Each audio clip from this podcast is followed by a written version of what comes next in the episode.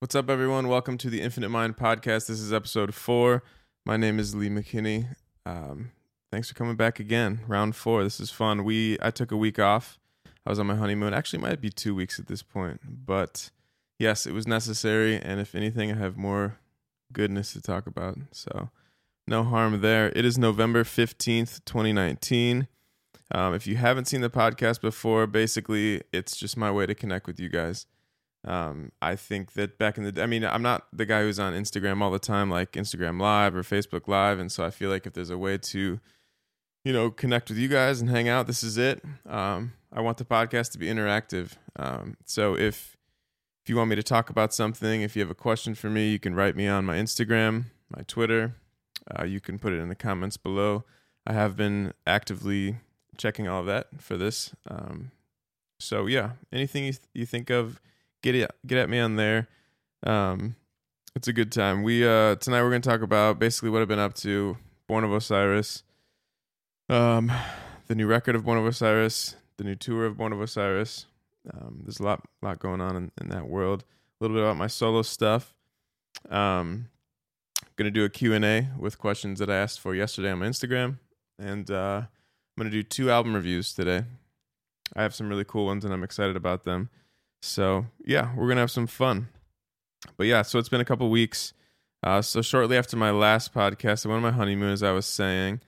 Um, we were actually earlier in the year. My wife and I were sipping some wine at home, and just kind of started browsing, talking about our honeymoon, browsing cruises, and uh, I think it's you know it's been three years, so it's about time that we kind of just locked it in. And I think it's funny that we were having a bit of wine and just it felt impulsive the next morning. We're like, did we, should we have done that? we're like, yes, 100%. We haven't done this yet. Now's the time to do it if ever. Um, we just, we picked a night uh, or a week and we just committed to it. And so it was great. Um, we went on a cruise, two, seven days, six nights. Um, went to Cozumel, Costa Maya from Texas.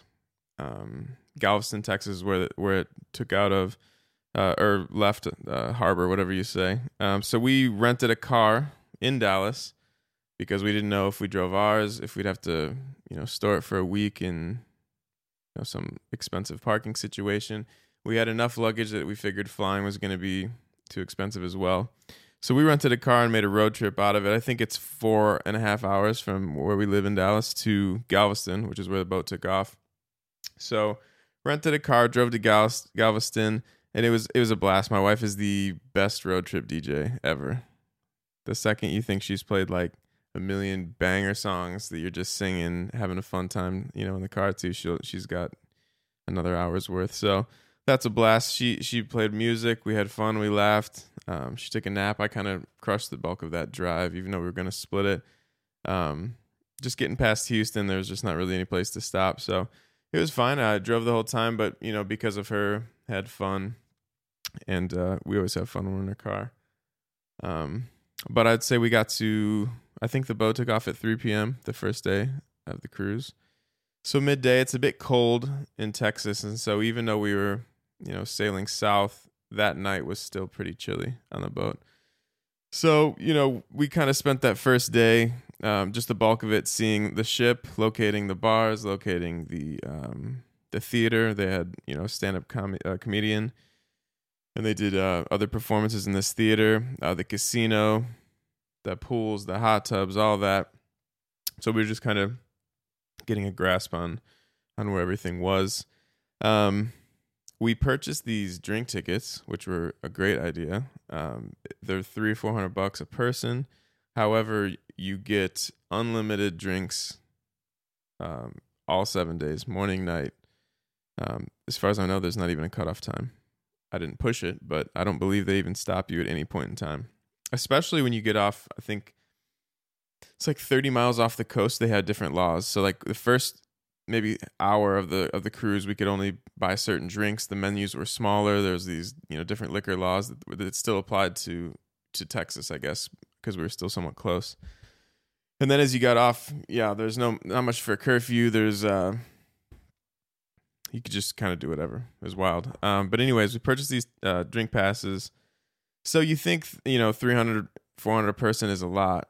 and it's a lot to put down at once. But when you think about if you're gonna drink for seven days, and I'm not even saying we were trying to, you know, drink so much, so like so heavily. But the thing is, is you got to imagine on these cruise ships, each drink is 15, 20 bucks. So, uh, even if you're casually drinking a course of seven days, you're going to spend a lot of money. So the drink ticket is totally worth it, and they actually tip all the bartenders out of out of the purchase of the t- uh, the drink ticket. So you don't even have to worry about that. You're kind of just cruising around grabbing a drink. They don't ask uh, they don't ask you for a tip. They know they've been tipped. They treat you so well, and it was fun. So night one, we uh, had a few drinks. We did get in the hot tub, even though it was freezing cold. But they had one section of the ship that was indoor, and so we went there. It was a kid, no kid indoor zone, and so that was a good time. My wife is a bit less patient with uh, children, especially screaming children, so that was a good place for us. We spent, you know, a few of the most of our time, I would say, was in there, um, unless it was, you know, she was trying to catch some sun, and then we would go outside. But had a few drinks, got in the hot tub. It was a relatively calm day one. Um, day two, we were a little more south, so things were starting to get warmer. You no longer needed a hoodie to be out on the top level. So it was officially t shirt weather. It really felt like the cruise began. Um, it was nicer for sure. We explored more of the boat. We got in the water. We got in the hot tub. We made good use of our unlimited drinks. like I said, we we we took advantage of more of the outdoor pool today because there was sun. You know, I burn like crazy being as pale as I am, but she is uh, brunette, loves the tan, and uh, can catch a tan pretty quickly. So she wanted to do that. We had fun with that. I have to kind of put a lot of sunscreen on, or I have to stay um, undercover. But the nice thing was that day that the the pool, uh, the hot tub areas had a cover over them, so I wasn't exactly burning the whole time, and that helps me. Um, and at night, this is the best part. There's this '70s disco. So they have this. They have two coordinators on the ship that basically plan all the events for the people. And uh, on night one, we uh, saw her like introduction to the cruise and a stand-up comedian. Forgot to say that. So we kind of already knew who she was, but she's this real fun English lady, accent. She's wearing a cowboy hat and a fun dress, and she's jumping around, having a good time. So she hosts the disco the next night, and it's so fun. Like I've never really danced that style before, I mean, I enjoy having drinks and dancing. It's a good time, but um, the 70s thing I didn't know, but the cool part is she was kind of up on this perch and she was kind of leading you to do these certain moves. So it was real fun. I, you know, I, as much as I enjoy dancing, I'm not much of a, a good dancer, and she made that all you know easier. So 70s disco. My wife had some disco pants, these shiny tight black disco pants. They were a blast. I had this button up shirt with a pattern and I made sure not to button it up pretty far because I definitely wanted. We're just having fun. We're embracing the '70s disco theme. Uh, we drank our asses off. We danced our asses off. And the funniest part is, I do remember in the moment that there was a camera behind us on a tripod. But at this point in time, I didn't realize that they film all the events on the boat, and they basically have this channel that um, it it plays in everyone's room on the entire cruise ship and it's all the events. So basically, we're just basically we dance the night away. We're drinking, we're having fun. Next morning begins, and then we realize it has not quite ended because we turn the TV on, and there we are. Here's what we didn't realize: the whole crowd of people. We stood directly in front of the camera. And so we were watching this, and we're kind of like maybe a couple spots of the night we didn't quite remember. This was our big night, and uh, it's just funny to wake up the next day and you and you're like, I, I don't remember this part. I don't remember this part. We're kind of talking it out, you know, and then you turn the TV on, boom, there it all is. And we weren't I'm just saying it's literally camera on, us drinking, dancing, laughing.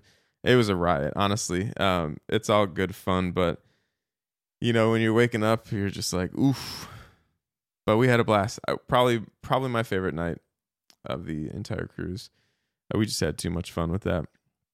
Um, so then the next few days were the excursions, basically, the, you know, the off the ship stuff. Uh, we did uh, Costa Maya and Cozumel. and the, they were consecutive days, one after the other. So I'd say day this is day three and four, or four and five. I forget. It's hard, you know. This just happened a week ago, and I'm screwing up my days. But so yeah, we went to Costa Maya and Cozumel. Day one, we just literally walked off the boat. It's kind of a long walk from the ship to the the beach. So I'm just kind of taking pictures of her, and she's making these jokes. You know, maybe you'll see the pictures on my Instagram or something. But she's making these jokes that. Uh, I'm taking all the pictures of her, and I'm not in any of the pictures. And just simply because I didn't want to bother everyone with taking the photo. My it wasn't my iPhone, so I didn't know if they knew how to use my camera. Anyway, she's making this joke. She's like, everyone's gonna think I'm here with a sugar daddy because I'm the one in all the pictures and no one's in them with me. So I thought that was good. But um, yeah, literally by the time we took all these photos and got to the end of this, you know, walkway to the beach, we literally saw this the first lazy river just to, off to our left, and uh, we just lounged in there. They had the, these floats, of course, to the lazy river, and you float right up to the bar. You order drinks on your float in the water. That was a good time. We uh, we met a nice military couple, male and female, both in the military. Great people, uh, cute daughter they had. Um, just a lot of fun. We had a great time with them. Had a couple drinks, and then the uh, the bummer is on the way back so when you get on the beach, there's all these uh, like huts, and they're selling souvenirs, T-shirts, you know, excursions, you know, pipes. Excuse me, all these all these little things like that. Um, and uh, so we made a purchase at one of them, but sadly enough, I used my card, and I didn't know that this was an issue. So I'll let you know. Don't do that. If you are going to, if you're going to go on a, tr- uh, anywhere really, and you want to make a purchase and it's a sketchier situation like that where it's geared towards tourists and i mean pull out some cash problem is um, they ended up charging me I, whatever i purchased first of all they we were negotiating and he wanted this amount and i wanted so i went down to half and uh, of course he said you know no and so we're arguing we get to a price cool whatever anyways it isn't until the end of the trip that i I look at my bank statement and they charged me for the first the item that I purchased, um, the first initial price that he wanted that we negotiated down from. So he charged me then, and then he charged me 300, 300, 300 on my bank account. Um, I would say three times or two times. And that sucked because you know, I get back to land and I didn't have my phone the whole time. We were just well, I had it because it holds my card. Um, and there's an app that you use on the boat with your phone, but I'm not on the internet. No emails, no texts, no phone calls, nothing. We were disconnected, and it was incredible.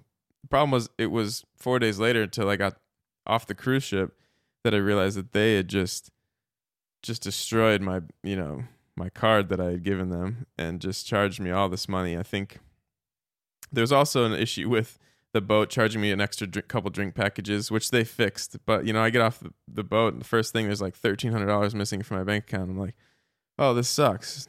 This is terrible. But I guess you know the moral of the story is, um, don't you know, don't use your card. So basically, I get, you know, I call Bank of America. They have a fraud thing, and uh, basically, what they do to start the fraud thing is they say, hey, call the people because it could be a mistake.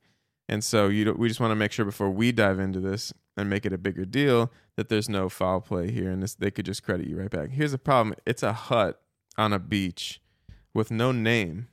The charges on my account were like the city, the name of the city, like Tulum or something.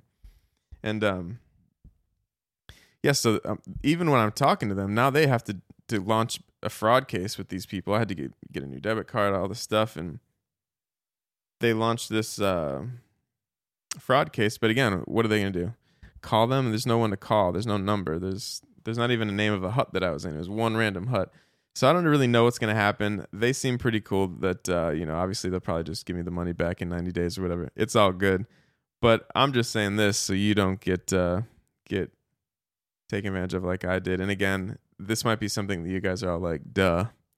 But I did not think of it. So you know, get back. My bank account doesn't look quite right.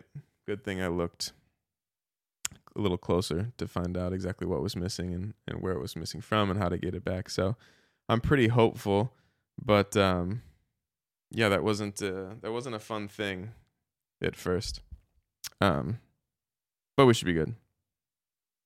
Um, so the next day we did this. Uh, we did this beach excursion, and so basically we get you get off the cruise ship and they'd say, you know, here's what all the things you can do. We purchased one that they give us a ride. So basically, you don't get off where you can be on the beach. That's the weirdest part. So you get off and you're in the shopping area. So we purchased it. It takes us to this private beach. Um, you get open bar. Um, they got uh, free snorkeling. There's like a there's a trampoline on the in the water, which is super fun. There's this gladiator style floaty thing, and it's like the length of a, a full room. And there's two sides. You stand on each one, and you try. It's a circle, huge circle, and you're supposed to run across it. And uh, it's so impossible. I tried so many times. I just ended up drinking so much salt water uh, because of all my attempts. But anyways, it was really fun. Uh, Joe, my wife, was having a lot of fun problem is is I was starting to um, feel real ill around this point in time. I couldn't keep uh, nothing. I had no appetite. I tried to take a shot because it was unlimited bar, part of the money we were paying for this, you know, package, and I puked. So I wasn't drinking. Um, no food in my stomach. My it, my stomach felt like a mess, and which sucks. You know, for me, my I'm trying to just give my wife a good time, and I'm just trying to smile through it because naturally I wanted her to have the best you know honeymoon possible. But it was miserable for me, and uh, I just remember we were like taking these professional photos, and I'm just like, they're like, "How much do you want this photo?" And she's like, "I want it," and I'm like, "Oh God, okay, how much?" And they're like, "Oh, there's this frame," and she's all excited. She had a good time, and I'm so glad she did. But I'm just like, I don't want to remember this part of the part of the trip. I was I was pretty miserable. Um, but yeah, so she had a good time. I had a couple moments of good fun when I was trying that to get across that gladiator floaty. Like it, I was trying so hard that I, I couldn't even feel the sickness that I that I had. So there was moments I had fun for sure. I don't want to, you know, rain on that parade. Um, but we got back that night uh, on the boat. The problem was it was just getting worse. So I mean, I didn't drink like crazy the night before or anything, but we had some drinks on that floating river, and so at first I'm just thinking maybe I'm a little hungover, although it didn't feel like a hangover. But I didn't see what else you know it could have been. So, anyways, by nighttime it's getting worse, and so I have cold sweats. I'm shaking. I'm nauseous. Um, and I, at this point, I'm still just trying to put on a smile and have a good time, you know, with her. But it just, I'm just literally shaking freezing cold, but also sweating. And uh, still couldn't keep, you know, didn't have an appetite and anything. So she recommended I go see the doctor. I figure, okay, we got nothing to lose. So we go down. Um, he gives me a huge shot in my ass, and it was no fun. just, the doctor in the room, me, my wife. He's like, "All right, drop your pants, bend over." Boom, big ass shot. I didn't, I didn't see it, but um, I felt it for sure. It didn't feel good. And um, my wife's like, "Is that a normal needle?" Because she works in a medical in a medical industry, uh, med spa, beauty. Like, so she's around. She sees these needles all the time, and she's like, "This thing looks pretty gigantic." Um, but he said it was normal size. I don't know. It didn't feel normal. She said it was huge. Anyways, that was no fun. Um, he gives me some pills to take, and um, so I'm thinking we're gonna be good here. And actually, pretty quickly after the shot, I started feeling better. The problem is this. Um, he tells me that I have to stay in isolation for 24 hours. And uh, you can imagine when you're paying, you know, a good amount of money to go on a cruise for six to seven days, good amount of money that you're paying for basically everything. Like 24 hours out of that is a big chunk. And again, I immediately think about my wife, like, oh my gosh, like she's not going to want to walk around this boat alone. So she's being a trooper. She's being perfect. Like she stayed in the room with me, even though I didn't want her to, but she just wanted to be next to me, make sure I'm okay. She would call to order me food until I started feeling better. She was perfect.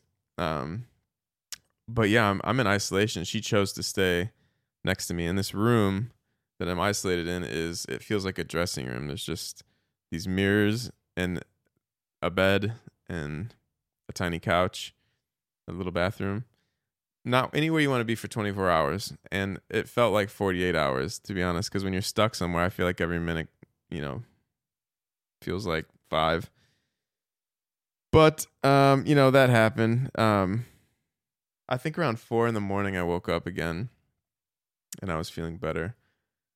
So that was good. Uh, basically, in the morning though, I'm feeling not better, but enough to the point where I'm like, screw this. I, I don't. I can't be in here, and we're paying money for you know a select amount of days to be on this cruise, so I'm not staying here. So, um, we sneak out basically. We want to go in the hot tub. So we sneak out. I put this huge hat that covers like everything for the sun and it goes covers a lot of my neck it's got this flap that goes down. I put these huge shades on these aviator shades and I'm sneaking around. We're like James Bond on this boat. Because basically everyone it, long story short, the there's 15 other people just on my floor alone of the cruise ship that had whatever I had, and I forgot the name of it already, but it was a bug. And so everyone pretty much knows that there's some people on lockdown on this floor. Excuse me, but um so if anyone sees you, they tell you to get back and I'll tell you how I know that in a little bit. But so we get out um we go to the hot tub. We're having a good time. Um, but you know, I'm still tired, so at this point, you know, we want to go take a nap. So we go back, we take a nap, and uh, basically around 3 p.m. we try again because got a nap in. Um, again, I'm still feeling better and better. 3 p.m.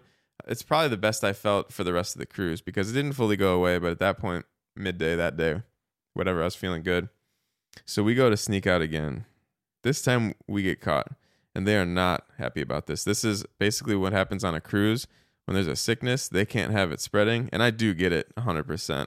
And I don't condone breaking rules if you're in my position like this, but I'm paying for the day and I want to, you know, enjoy it the way I want to do it. So selfishly, I trying to sneak out. Second time, I get caught. They send me back and now they're watching even closer because um, this is a, you know, pretty big deal and there's a lot of people that have whatever I had. So my isolation was supposed to end at like 8 p.m., but the doctor's office closed at 6 on the cruise ship. So 6 o'clock rolled around.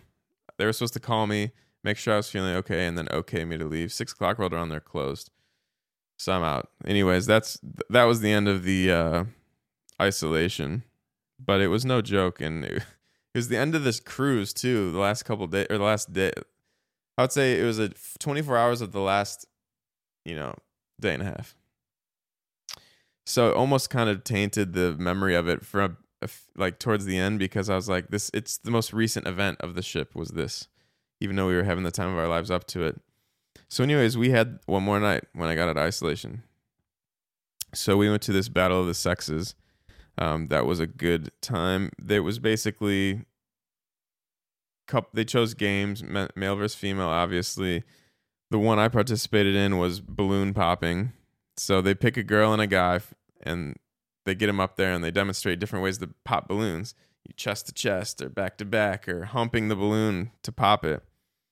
And they and they you they make it seem like the guys are gonna do it to the girl and the girls are gonna do it to the guy and then they say, Oh, one more rule, switch. So the guys are humping these guys to get this balloon to break and I, luckily I had back to back, so we just locked arms and popped it that was what I participated in. The men won that game, which is kind of bullshit because that was the last one and I was a part of it and helped win that one. But the girls won all the other events, and for some reason they said the last the last event counted for more. I don't quite understand what what the uh, the mindset was behind that, but whatever. Men won. So the next one was this uh, next game they were doing that night was a scavenger style game. basically, the host would go disappear and show up different places. That was the only scavenger aspect about it because everything else happened where you were seated so that she she um divided the whole auditorium into like four groups and i was you know group three with my wife um and you know different games are going on anyways again i'm take part in just happened to be the last game of this again it's kind of random there's a lot of people playing and i don't know how i got a part of both of these games but um the last game is you have to find the toughest man in your in your seating section and turn him into a woman. So, uh, you know, I'm not the one saying this. Everyone turns and just stares at me, probably because of the tattoos or something. But they all decided that I was going to be the tough guy to be turned into a woman. So I run up there. I'm taking my clothes off in front of everyone, down to my boxers. And a woman hands me her skirt. I put her skirt on. Another girl hands me her bra. I put her bra on. I got a, a coat. This girl gives me her lipstick. I put the lipstick on. and uh, this girl gives me her sandals, but I can't wear those. Uh, my feet were just too big for the sandals. Anyways, we get up, and now we have to make an alter ego. So I chose to be Leanne instead of Lee, and we have to all talk about our job, what we do, a made up job as a female. Every guy said stripper, and then it gets to me, and I said that I like I like to make sure that every captain is satisfied. So the room got a kick out of that. I was so embarrassed. The worst part is like I said, I'm not fully, you know, recovered. So being in front of a crowd and talking on a microphone when I just have this uneasy stomach, I'm like, I'm gonna puke in front of everyone dressed as a woman, and then all these girls aren't gonna get their clothes back that I'm wearing, and it's I just thinking of the worst possible scenario, mixture of anxiety and sickness, but it was all good, and the game was a lot of fun. Um, after that, there was like a 30 minute comedy show, and that wrapped up the cruise uh, for that night. You know, we had to leave it you know six in the morning or at least wake up at six in the morning and get off so not much was going on that night. Things kind of ended early. Um, next morning we were off we rented a car in galveston again where we came back to port and uh, headed home for some much needed rest. I think we slept for a day and a half when we got home which felt incredible. The bed we had in our cabin was two twins pushed together so it wasn't quite comfortable. Again we're on a ship in the middle of the ocean, so who cares? But it was good to get home in our bed and and relax. That was nice. Um, but yeah, it wasn't till probably a day after we got home that I even felt like that bug was behind me. So that was no joke. Um, that I, we stole the quarantine sign that was above my room that said I couldn't leave it. So that's a little souvenir. But yeah, I mean, uh, I've been off tour for a while, so and and it's great for writing music. So I come home and I'm so excited to do that. But then if I'm home for like 2 months, by the end of it I feel like I'm just I don't know, I need like a some sort of inspiration. I need just to be refreshed or, you know, I need to be engaged in something. Anyways, that cruise did it for me, so I came home and felt really inspired.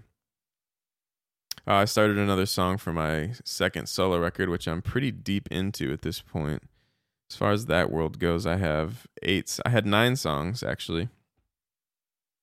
I made one. One was real kind of heavy, and I wanted a heavy song on the album just because my my album is more on the pretty side of things, the melodic side of things. And when I was on tour with Animals as Leaders and Car Bomb for my first solo tour, I could tell that you know my set would benefit from heavier moments. So I started with this heavy song. Um, it just get got heavier and heavier, and I just turned it into a Born of Osiris song. So back, I'm back to eight songs for my solo record, which is cool. Um, I wrote the the main hooks, the the structure of the song, but I need to just lay down, you know, two solo sections. I actually want to find for the bridge of the song instead of doing a solo myself. There, I'm kind of I want to find like a really good pianist, piano player to do something cool. I just don't know who to get. So if you know, here's a place to interact. If if you think of anyone that you think would be good on my record to play piano, I really I want a really fat, uh, beautiful flowing solo. Um, I just don't know who to who to call for this one. Um, but yeah, that ended up kind of just flowing out of me because all that recent inspiration. So um, I made the one song a boo song, and then it was kind of at a halt where it was for my solo record. And then I just realized once it became Boo, it just was easy to finish because it should have been Boo from the start. I was just pushing to have a heavier song on my solo record. But um, I sent it to the band, I sent it to the label. Um, Ash, you know, the owner of the label, said that, you know, this melody was brilliant and it's going to be a hit. And the band said they liked it. So that made me feel good. I think anyone, and, you know, if you have any kind of art you do, when you get that nod of approval from the people you care about, it feels good. So that was nice to come home, write some new music, and just feel that everybody enjoyed it. So you'll hear that on the new Boo record, on assuming that you know they can write some vocals to it. Um, basically January is going to be the time that we do Born of Osiris, the new record. We have eight songs completely tracked, all the way up to vocals, it's completely done. And then we've since then we've made like well over ten more, and um, not the vocals haven't been tracked yet. So we're gonna wrap up vocals in January. We're gonna wrap up any more guitar work. I have to track some of the songs that Nick Rossi has done just because I tracked the rest of the record and we just want it to be cohesive um, and all feel like it came from the same studio at least. Um, we're not sure who's mixing it yet. But yeah, there's not too much going on or too much left to do for that. So I'm excited.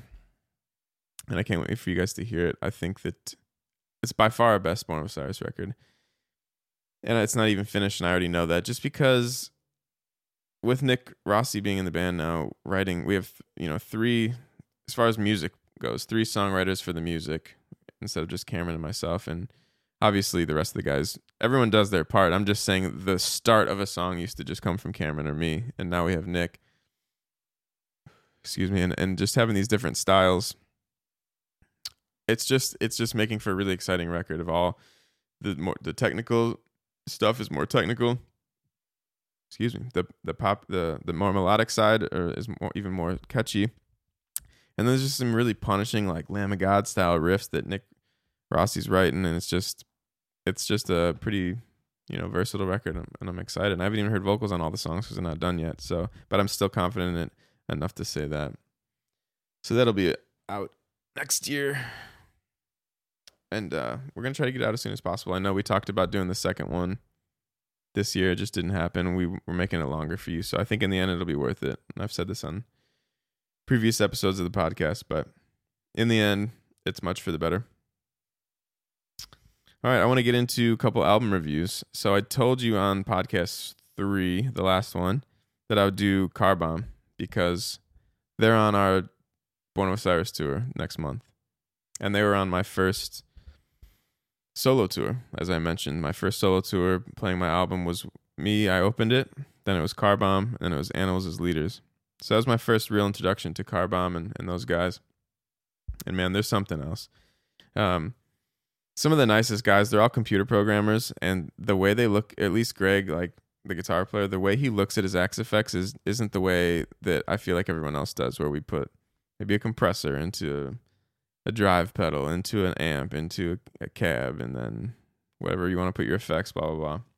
He doesn't look at it like that. He looks at it like the machine that it is which is so impressive. So if you hear Car Bomb's record, and this is the so the the album I'm talking about is called Mordial by Car Bomb, and if you hear if you listen to it, you'll see exactly what I'm talking about. These people approach the guys in this band approach things just differently.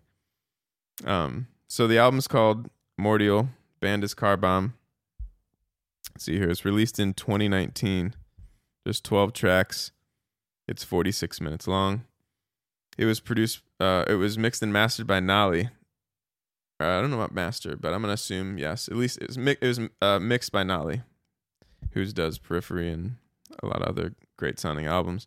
So the the album is very natural. The guys are are like that. They don't use a click live. They said they didn't even use a click in the studio. This this will blow your mind, especially if you hear it, because this is some of the most technical metal I've heard like in a while, but not some of those people that do crazy tech are just trying to be weird and, and trying to get techie for the sake of techie, and I don't get down with that.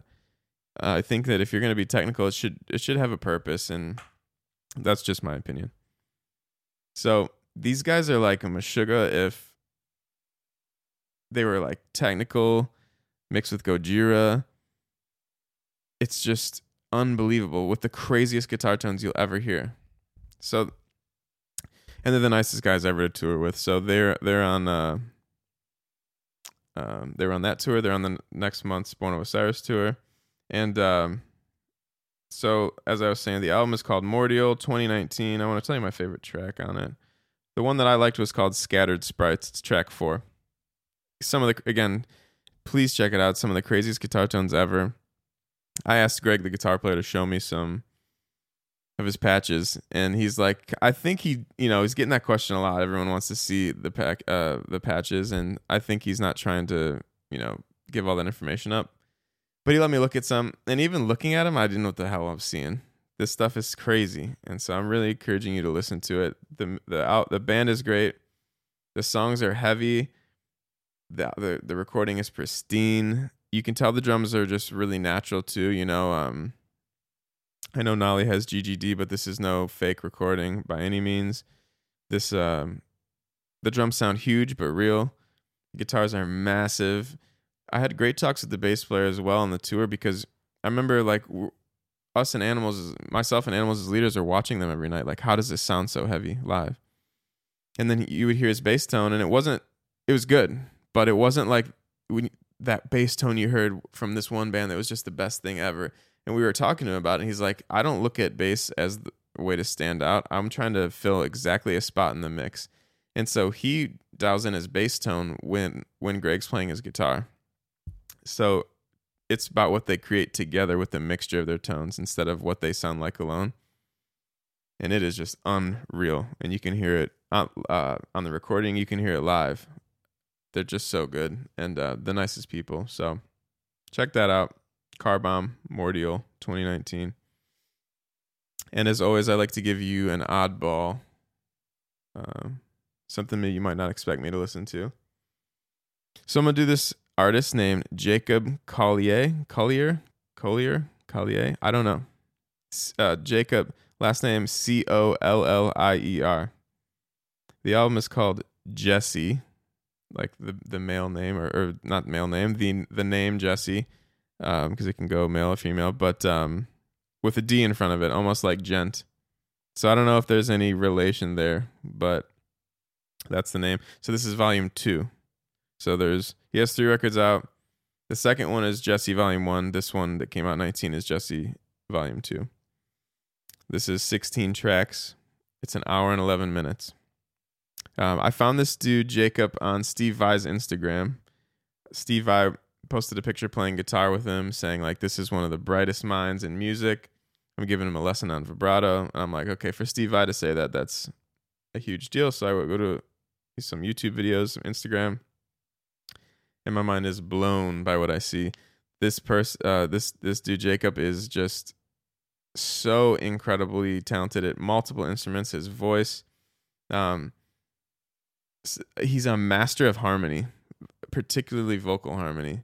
He has it sounds like twenty layers of vocals happening at once sometimes. And the cool thing is that um, each like harmony that you're hearing, say you're hearing ten vocal harmonies, each one on their own could be its own melody, its own section. They're traveling in different directions, the harmonies, but they're always working together. It's really unreal. I don't know how he writes this stuff. And he's also a master of rhythm, I feel like. He's a master of music. This kid's a genius, I I truly believe. Um so, so when you when you hear the drums, you can kind of feel that he's leading in. The drums are about to come in. They they come in and you think it's going to swing one way, and then they just swing a totally different direction. It catches you off guard and it was just the whole time, the whole album. It's it's just fun to listen to. It's not the kind of record that you walk away singing like all the melodies per se, but like it's it's like too dense to to just pull it all away and walk away and start singing it like you would a pop song you hear on the radio. You can instantly sing. But that being said, like I couldn't take my ears off of it. I was just every second stole my attention. Um, it's and this is by far the you know the most out there album or songs you know that I've reviewed on this podcast, but I think it's something that a lot of you guys, especially musicians that are watching this, will get a lot of content and context out of just just unbelievable music by an unbelievable musician. It's I couldn't even describe it anymore. You're gonna have to check it out. But one of the albums said um like R and B, the other one said jazz, and like was top three in the jazz chart. So I don't I don't think any of those fit the description of what you're hearing on these records, but you have to check it out either way. Um, this dude's musically brilliant, and it shows everywhere on the album, like in each song. So check that out. Djesse, Volume Two, Jacob Collier. I hope I'm saying his name right. I'll probably learn when it's when this podcast is already out, and I already made a fool of myself. But anyways, let's get into some shows. I um I have an announcement, not a tour. Um, but I'll be doing a solo performance. I'll be performing at the NAMM kickoff party in January. Um, it's going to be one of two performances that I give at NAMM this year. Uh, this one is going to be a full band performance. I'm going to be performing my solo album, Infinite Mind. Um, I have an amazing group with me Aaron Stechauner from The Faceless, Rings of Saturn, Interloper on drums. Alon Metal uh, is an amazing Berklee guitar player who plays bass. He's going to play live with me.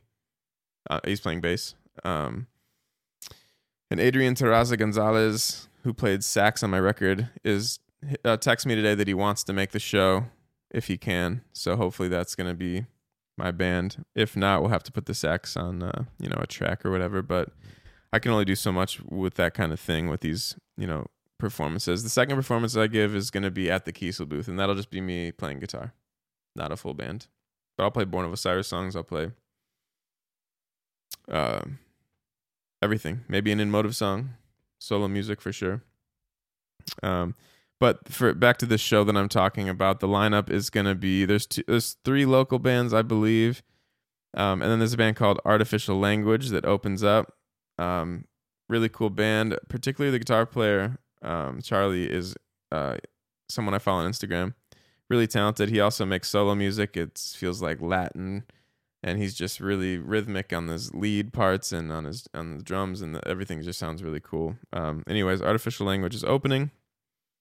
Uh, Sarah Longfield is playing second. Very talented uh, female guitar player, and uh, and I play third. Uh, after me is Night Verses, followed by The Faceless, who will close the show. Um, all very talented artists. I'm honored to be a part of it. Um, the show is at this place called the 720 venue. I tried to find more information about it, but it just 720 venue, and it just I got the address. It says 720 East 16th Street, Los Angeles. So this is January 16th. This is the first day of NAMM at night. Um, it's all ages. And I'm gonna throw it. Uh, if I remember when I'm done with this, I'm gonna put a ticket link in the um, below this video. And if you're listening on Spotify or Apple Music or whatever, then you'll find it on my social media. Either way, if you search my name in the faceless, and it, you'll find it. But I'll do what I can to make it easier for you. So that's gonna be a fun show.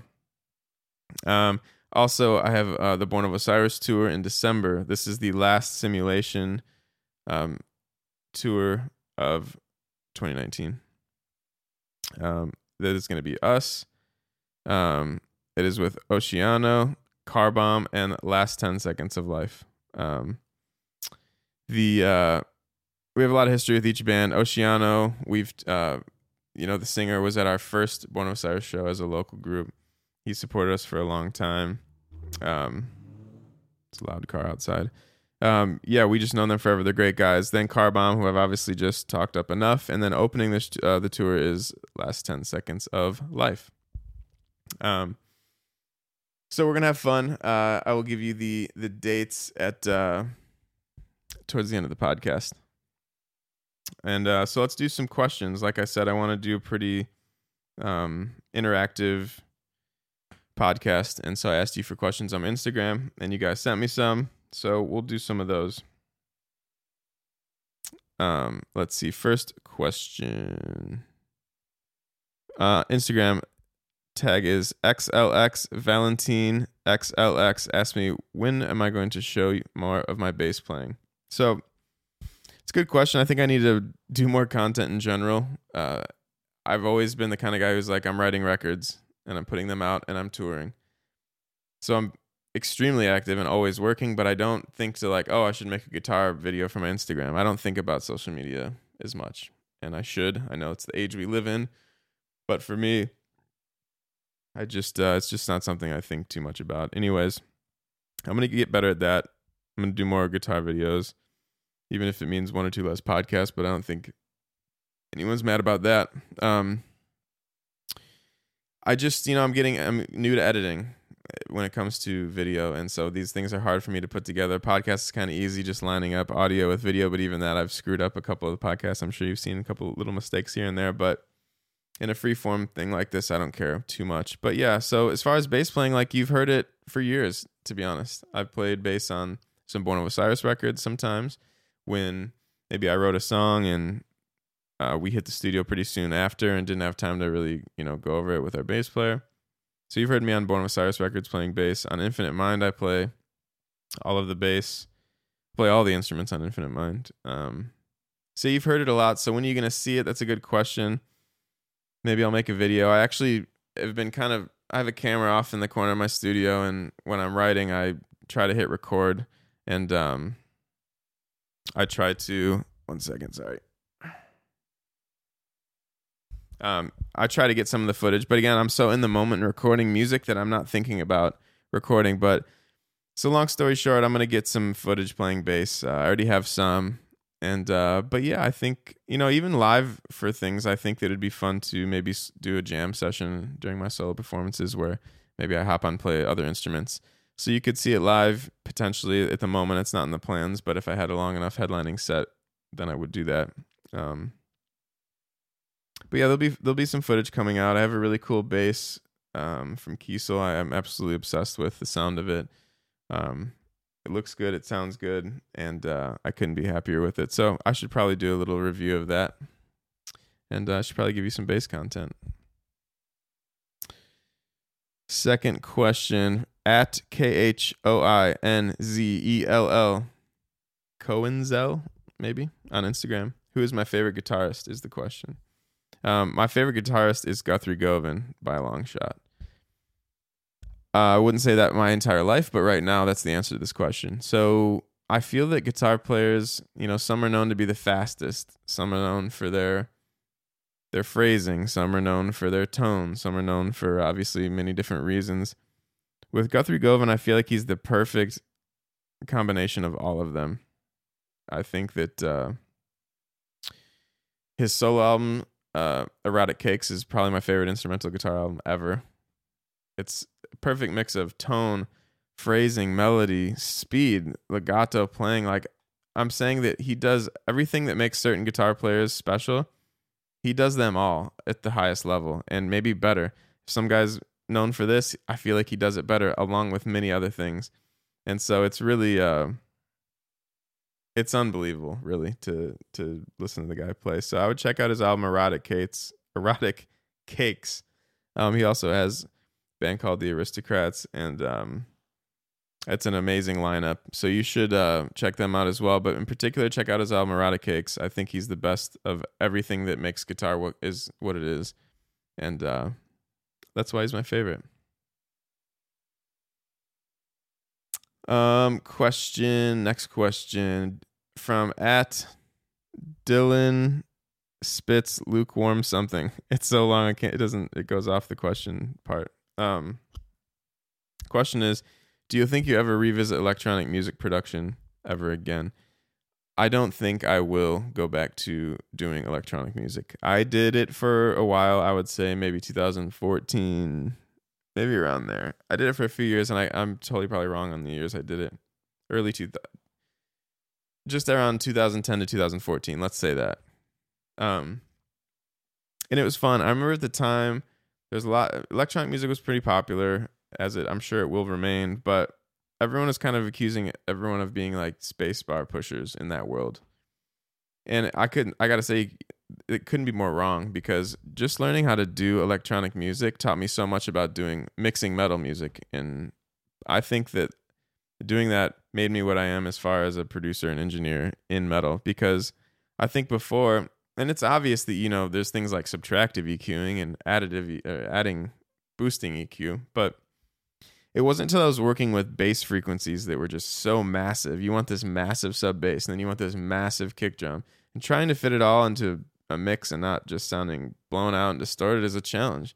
And so just the way you get around finding uh, you know, each instrument's place in the mix was fascinating to me and it made me better at metal. You know, when you play guitar alone, you might want it to sound huge and fucking massive low end and all this. But then on a mix, you you're gonna take a lot of that out because it's really just taking up space and there's only so much space available in your mix from left to right, top to bottom. It's really just a big uh, you know sphere of of places where you have to find where everything fits and if you try to just make everything as big as possible and fit it right in it's just not going to work and i feel like electronic music really helped me learn that so i'm i'm so thankful for that part of my music career but uh, I think at this point in time, I don't know if I'll go back to it because now I have my solo stuff, and that's kind of you know obviously my heart's in that a lot, just because, I mean, naturally, you know, when you make a record and you play every instrument and you write everything you're on, on your own, it's gonna mean a lot to you. So, so that's that. But uh, I had a blast with it, and uh, you know, some of it's embarrassing to listen to, but you know, just what I learned was uh, was great. I put guitar in it though, so you know I'm not I don't dislike it all. I like some of it, but it's uh interesting time of my music career, and I'm not sure that I'll revisit that again. Um, next question at Tyler Blair dot 1992 on Instagram says, "How do you get such awesome noise gates? For example, Born of Osiris, your song "Silence the Echo." So that's basically just turning the gate all the way up. So basically, when it comes to the intro of, of Silence the Echo, for example, I assume that's what you're talking about. It's very staccato guitar part. Bum ba dum bum bum bum bum ba dum ba dum. Um, so let's say in the studio, of course, obviously you want to get it as tight as possible because you need to play it live and it needs to be t- the same live. So it's there. If I need to on the computer, you know, if I wanted to tighten something up, that's fine. So on the computer, you can really do anything. But that's not a way to get a, get away with a music career. And I learned that early in my uh, in my uh, producing career because I would do things and I would be like, shit, now I got to play that live. Anyways, live, I have a patch for that one guitar part, and the gate is just super high. So I'm saying anything you play on that patch is not going to sound very good. It's going to sound sucked in and dry, but that one guitar part needs to be that way.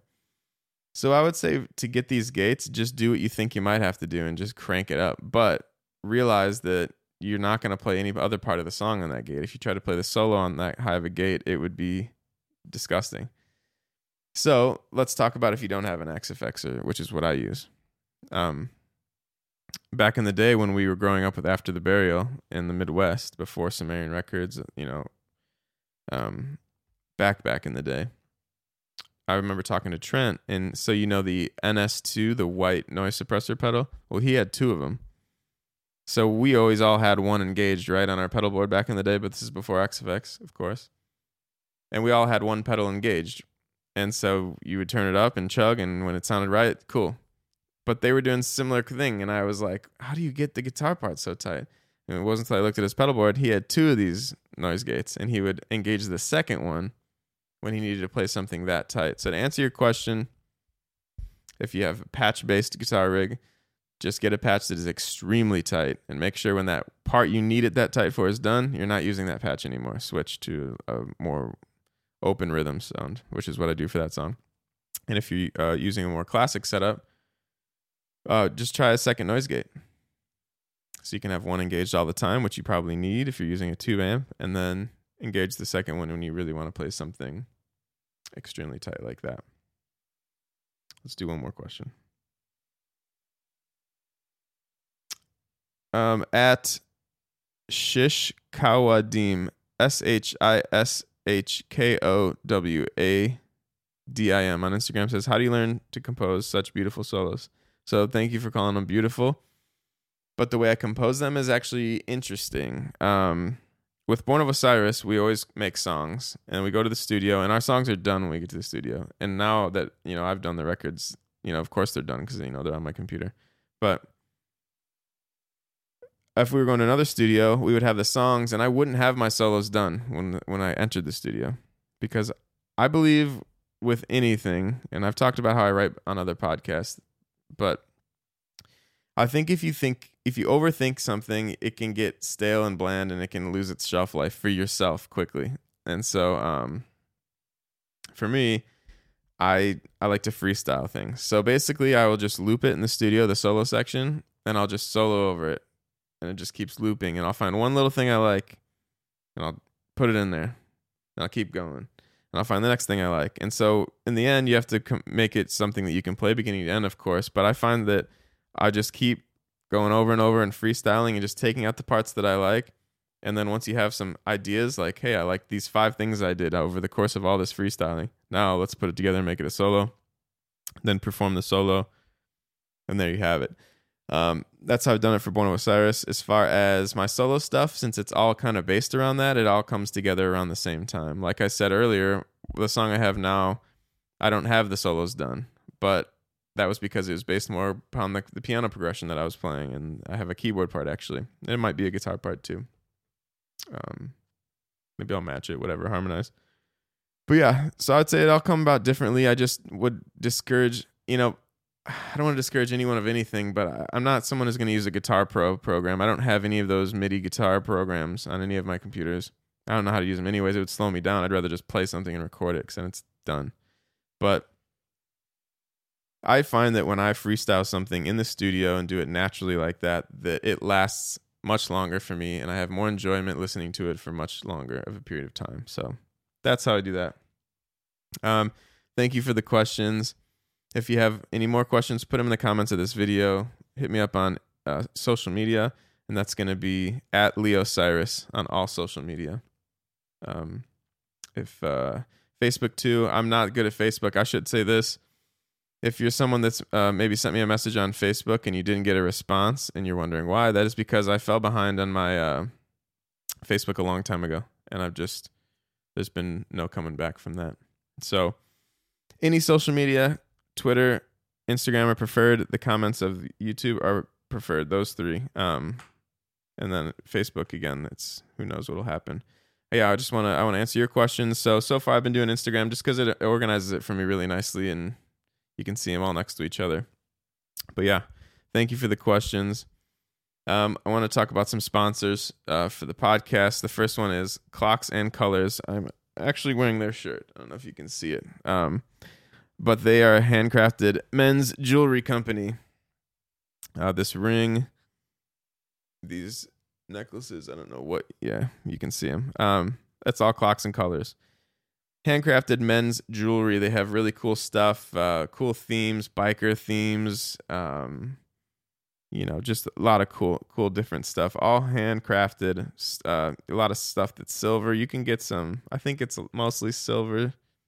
There's other materials that are a little bit cheaper that they have some things, but mostly silver and gold is their uh, more primary materials. Uh, you can check their website out at www.clocksandcolors. Colors is spelled C O L O U R S dot com. That's www.clocks A N D C O L O U R S dot com. The second sponsor is Head Rush Clothing. This is for men and women. This is biker style, well made clothing. Um, I have they sent me a lot of stuff and my wife a lot of stuff. And what I notice is that instead of maybe maybe a print or uh, ink on a T-shirt, they they make all their stuff with patches. It's all sewn in, very high quality. Uh, the shirts are maybe thirty to forty bucks instead of your maybe fifteen to twenty dollar shirt, but they fit so well, it's worth it. You put them on and it just it just feels legit. Um, and uh, yeah, you, you can't ask for more than that. Um, they fit well. The website is www.headrushbrand.com. That's www.headrushbrand.com. And lastly, I want to talk about uh, a charity that I support. It's called Hope for the Day. This is a nonprofit uh, anti-suicide charity. Their motto, their motto is "It's okay not to be okay." I'm sure we've all had someone that's gone through a dark time in their life, and maybe it's you, maybe it's a loved one, maybe it's a friend. Uh, what Hope for the Day does is basically strive to combat all of this with music. Um, my friend John Boucher runs this um, out of Chicago, where I grew up, and he went on Warp Tour. Um, when I do my headlining tour next year, I will be donating every, proceeds from each show to this. Um, they're going to be sending out postcards and bracelets for you guys to check out on that tour when it gets rescheduled. Um, yeah, I think uh, music is such a medicine. Music, comedy, art, anything um, is such a helpful tool, you know, to to feel okay and, and get yourself out of some darker places. So that's that. Uh, as I mentioned earlier, I want to talk tour dates for the Born of Osiris tour. This is the Simulation 3 tour. This is the third one off the first simulation record. Um, December 3rd, we're in Louisville, Kentucky at the Diamond Pub Concert Hall. December 4th, we were in Greensboro, North Carolina at Blind Tiger. The 5th, we're in Virginia Beach at Elevation 27. On the 6th of December, we're in Easton, Pennsylvania at One Center Square. On the 8th, we're in Hartford, Connecticut at Webster, Webster Underground. On the 9th, we're in Quebec City at La Duetoile. I don't know how to say that. L E space D A U T E U I L in Quebec City on the 9th of December. On the 10th, we're in Ottawa, Ontario at the Brass Monkey. On the 11th, we're in London, Ontario at Rum Runners. That sounds dangerous, doesn't it? Big night, maybe? Who knows? The 14th, we're in Grand Rapids, Michigan at a venue called Stash. Cool. Uh, on the 15th, we're in Palatine, where most of us grew up, Illinois, at Dirty Nelly's venue. The event, uh, the lineup is us, Oceano, Car Bomb, Last 10 Seconds of Life. That is the Born of Osiris. Final dates of 2019. 2020, I'll be at NAMM. I have one show before the thing starts. Well, the night of the uh, the first night, excuse me. That is on January 16th in Los Angeles at the 1720 venue. That is with The Faceless, Night Verses, myself, Sarah Longfield, and Artificial Language. That is Thursday, January 16, NAMM, NAMM 2020. Um, and that's all for this podcast. Thank you so much for your time. Thanks for coming by. Thanks for listening or watching. Um, I appreciate you guys. I appreciate the input, the questions, and everything. And I will see you. I hope to do one or two more podcasts before December. So I'll see you on the next one. Thank you guys. Have a good one.